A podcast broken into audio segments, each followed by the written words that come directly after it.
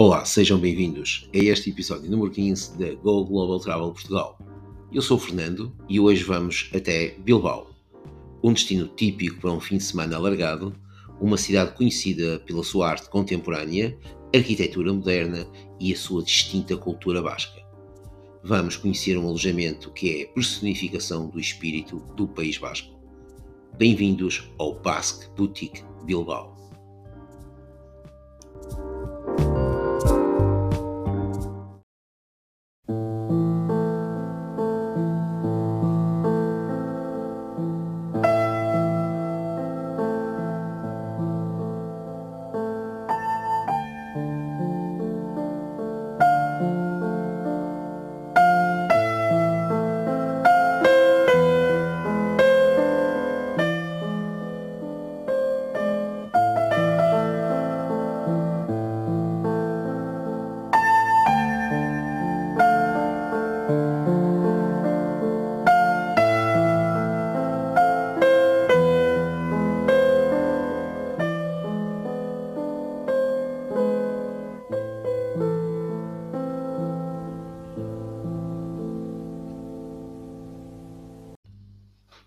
Go Global Travel hoje leva até à capital da província da Biscaia, no País Basco, mais concretamente até Bilbao.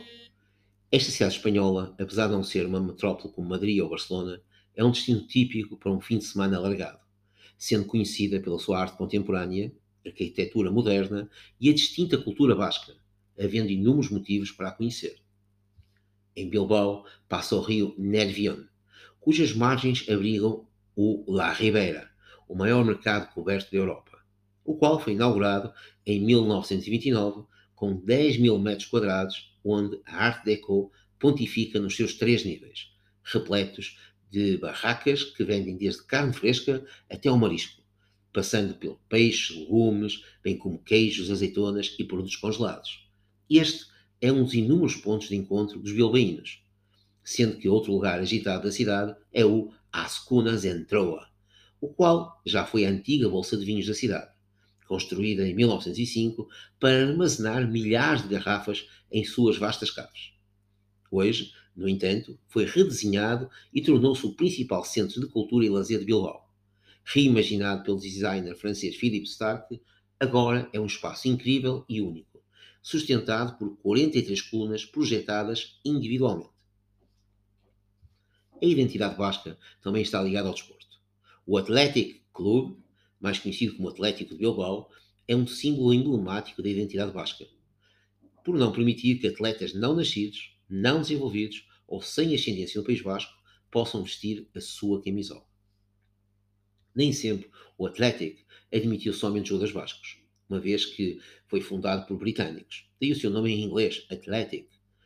Durante a ditadura de Francisco Franco, que proibia o uso oficial de outra língua que não o castelhano na Espanha, o clube foi obrigado a mudar de nome para Clube Atlético de Bilbao. Como reação à opressão franquista, desenvolveu-se como representante do nacionalismo basco. O nome original, em inglês, voltou, voltou a ser utilizado imediatamente após o fim da proibição. Isto depois da morte de Franco. Mas é no País Basco que encontramos um desporto que muitos nunca ouviram falar. Se não vejamos, a pelota basca um jogo rápido que pode ser jogado um contra um, a pares ou em equipa, jogada contra uma parede, chamada de frontão. Este desporto é uma combinação de squash e handball. Pode ser jogado com a mão, com uma paula ou mesmo com uma zesta punta. Confusos? Acredito que sim. Posso dizer-vos que este desporto teve a sua origem na Grécia Antiga e, embora seja mais popular hoje no País Basco, também é praticado em outras partes da Espanha e da França em grande parte da América do Sul, nas Filipinas e em alguns lugares nos Estados Unidos. A maioria das aldeias bascas tem um campo de pelota ou frontão, onde os locais podem praticar e jogar, muitas vezes anexado à igreja da aldeia. O maior frontão está localizado aqui, na cidade de Bilbao, chamado Biscaya Frontoia, tendo uma capacidade de cerca de 3 mil espectadores. Bilbao deve à arquitetura contemporânea a cidade que é hoje. As estruturas de design, como a ponte Zubizuri, em forma de vela com fundo de vidro, do arquiteto valenciano Santiago Calatrava, e, sobretudo, o Museu Guggenheim, revestido de titânio de Frank Gehry, as quais transformaram esta cidade do norte de Espanha de um centro pós-industrial em declínio, outrora famoso pela sua construção naval, num centro cultural e arquitetónico mundialmente conhecido. A transformação milagrosa da cidade pelo museu resultou na cunhagem do termo Efeito Guggenheim, o qual já atraiu mais de 10 milhões de visitantes desde a sua abertura. O design temático náutico de Gary funde-se perfeitamente com a paisagem urbana, com a sua forma de navio e caudas de peixe de titânio, evocando o apogeu náutico e industrial da cidade, enquanto os seus painéis de vidro convidam os visitantes para uma viagem imersiva dentro de um dos marcos modernos da cidade. O museu oferece aos visitantes uma variedade de exposições permanentes e temporárias de artistas de todo o mundo. Em 1997, o museu abriu as suas portas com The Guggenheim Museums and the Art of this Century, uma seleção de 300 peças que abrangem a arte do século XX, começando com obras-primas europeias de artistas como Picasso, Miró, Matisse e Chagall, passando para a pop art americana com obras de Claes Oldenburg e Andy Warhol. Mas as obras específicas do local do museu não se limitam ao interior. O cão de Jeff Koons, uma estrutura de ácido com 13 metros de altura, de um cão West Highland Terrier, enfeitado com, com milhares de flores, guarda a entrada do museu, enquanto que a obra Tulipas, um enorme buquê de flores de balão de aço inoxidável multicoloridas do mesmo artista, adiciona um toque de cor para a margem do rio, apenas a um passo da escultura de uma aranha gigante de Louise Bourgeois, para além de que existem muitas outras obras de arte junto ao museu. Em termos de alojamento, em Bilbao, a grande questão é ficar perto de Guggenheim ou no Casco Viejo, ou seja, na parte da cidade velha. Para mim, a escolha foi fácil, no Casco Viejo. Se não vejamos. Em finais do século XVIII, Bilbao precisava crescer além dos limites da cidade antiga. O projeto de expansão, denominado de Ansange, acabou por dar origem a um novo distrito, desenhado a régua e esquadro em torno da Gran Via. Curiosamente, a nova região urbana acabou por herdar esse mesmo nome, Distrito de Ansange. Aos dias de hoje, trata-se do centro comercial da cidade, moderno e cosmopolita. Dentro de Ansange, o bairro de Abando está próximo do Museu Guggenheim e pode ser uma boa escolha para ficarmos alojados. Devido à sua localização, é onde se instalaram os hotéis de cadeias internacionais, indicado para quem prefere modernidade à tradição. O Casco Viejo, ou Cidade Velha, é um dos bairros mais atraentes de Bilbao, também conhecido como Las Siete Calles, por causa das suas sete ruas principais. O Casco Viejo de Bilbao foi delimitado por muralhas defensivas até o século XIX, quase inteiramente construído por ruas pedonais e calçadas ligadas por roelas chamadas de cantões.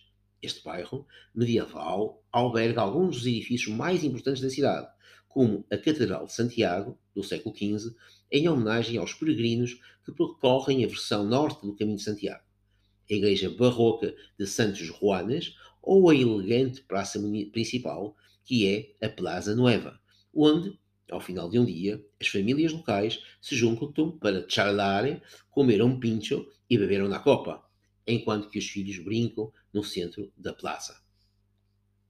No coração do Casco Viejo encontramos o lindíssimo Basque Boutique, um hotel peculiar, inspirado na cultura basca, somente com oito quartos temáticos, os quais nos irão possibilitar sentir a essência basca, estando decorados com móveis artesanais, os quais representam lugares, símbolos, bem como nos contam através do seu design a vida em Euskal Herria, ou seja, no País Basco. E tudo começa pelo logotipo do Basque Boutique, o qual é inspirado no Eguskilore, um símbolo tradicional que se coloca à porta de entrada das quintas de Euskaléria, como representação da estrela diurna e que desempenha as mesmas funções místicas atribuídas ao Sol. Dizem que afasta os maus espíritos. Desta forma, impedirá a entrada de bruxas, tempestades e raios. Portanto, é um símbolo que representa a imagem da paz e do desenvolvimento. Quando entramos no Basque Boutique, vemos algo completamente fora do comum. Galhos de árvore misturam-se no teto com tubos de metal, paredes de tijolos expostos e vigas de madeira lembram as casas de campo locais. Uma mistura de design com a tradição dos vinhos Rioja. O salão do Basque Boutique é inspirado no bosque Oma, o qual está localizado na reserva natural de Urdaibai, onde se encontram árvores cheias de cores, pinturas e desenhos. O, bosque Oma, em euskera Omako Bassoa, foi pintado pelo artista Agostini Barrola, o qual pintou nos troncos das árvores figuras humanas, animais e formas geométricas, o que dota o bosque de habitantes mágicos, alguns dos quais só são visíveis em determinadas posições. O quarto caserio, também chamado de Baserri, em Euskadi, é um tributo ao tipo de casa tradicional do País Basco. São casas isoladas que possuem vários andares. O piso térreo era usado como celeiro e estábulos, e o restante como casa de família. As aldeias costumam ter grandes extensões de terra ao seu redor, já que no passado eram autossuficientes. Era comum que as mulheres ficassem encarregadas da administração da aldeia, dando origem ao que muitos chamam de o matriarcado basco. Como as quintas são propriedades familiares, era comum o apelido da família estar relacionado com a própria quinta. Esta é a razão pela qual tantos sobrenomes bascos incluem a palavra etche, que em basco significa casa. O quarto, La Baldosa de Bilbao, é a representação de um ícone da cidade, sendo mais do que a telha de cimento de Bilbao. La Baldosa foi projetada na década de 1920 para atender às necessidades de um clima tão chuvoso quanto é aquele que encontramos em Bilbao.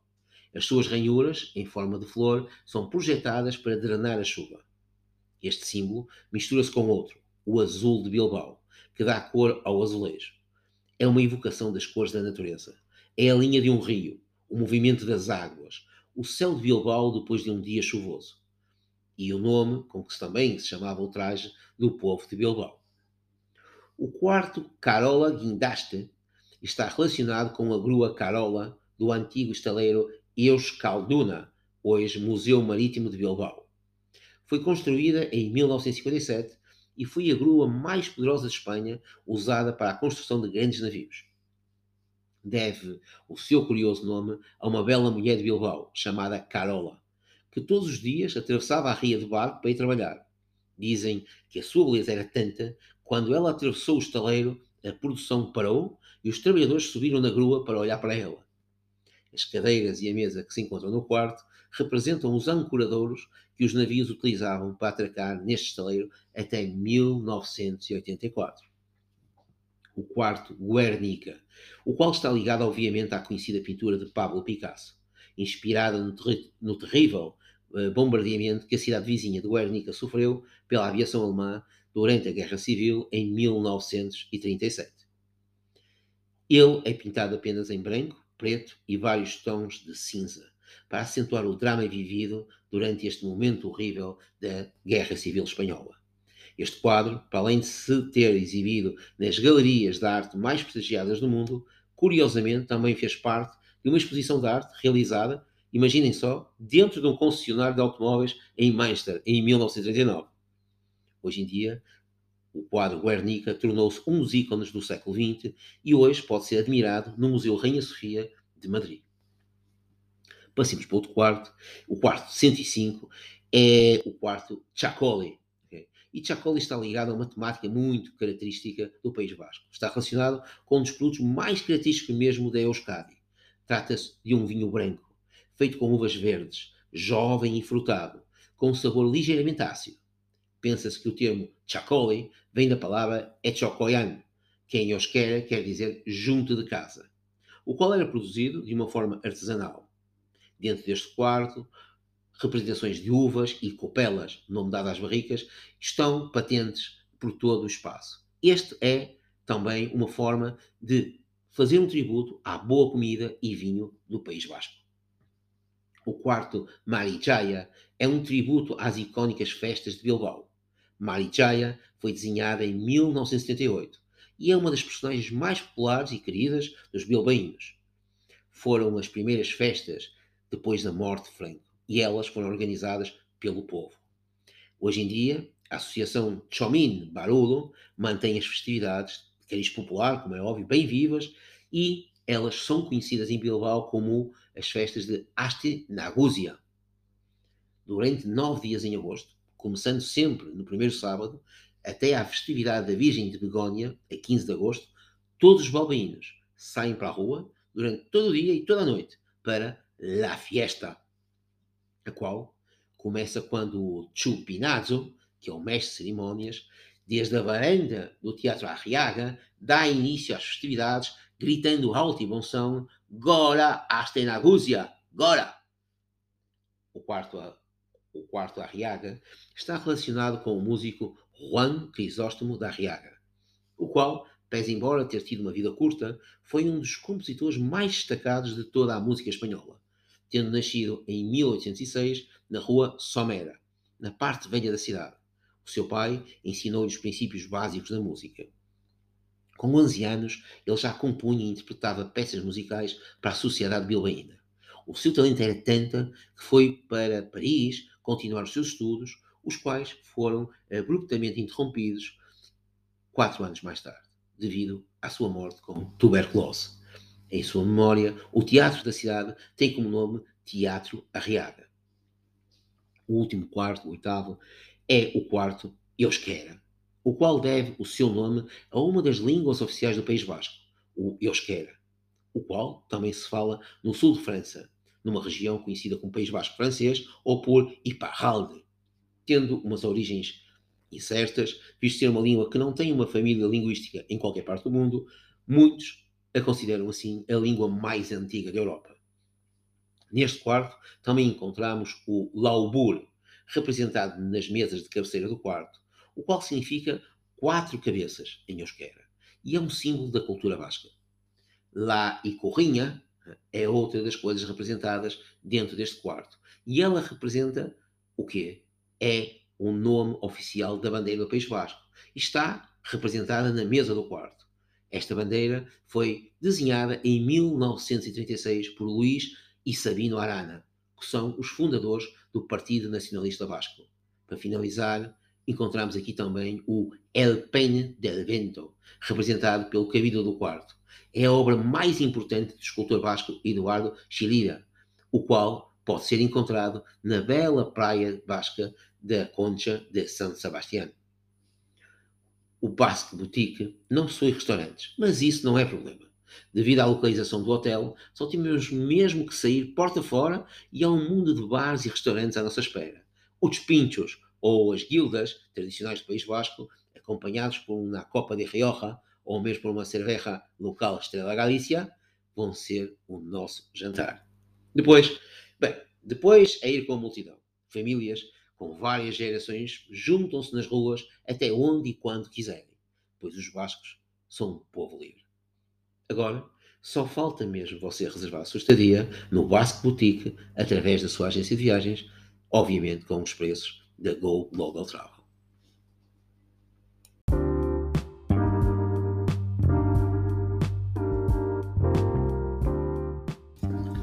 Obrigado por ter ouvido este podcast. Se gosta dos conteúdos do podcast da Go Global Travel Portugal, pode subscrevê-lo ou mesmo partilhá-lo.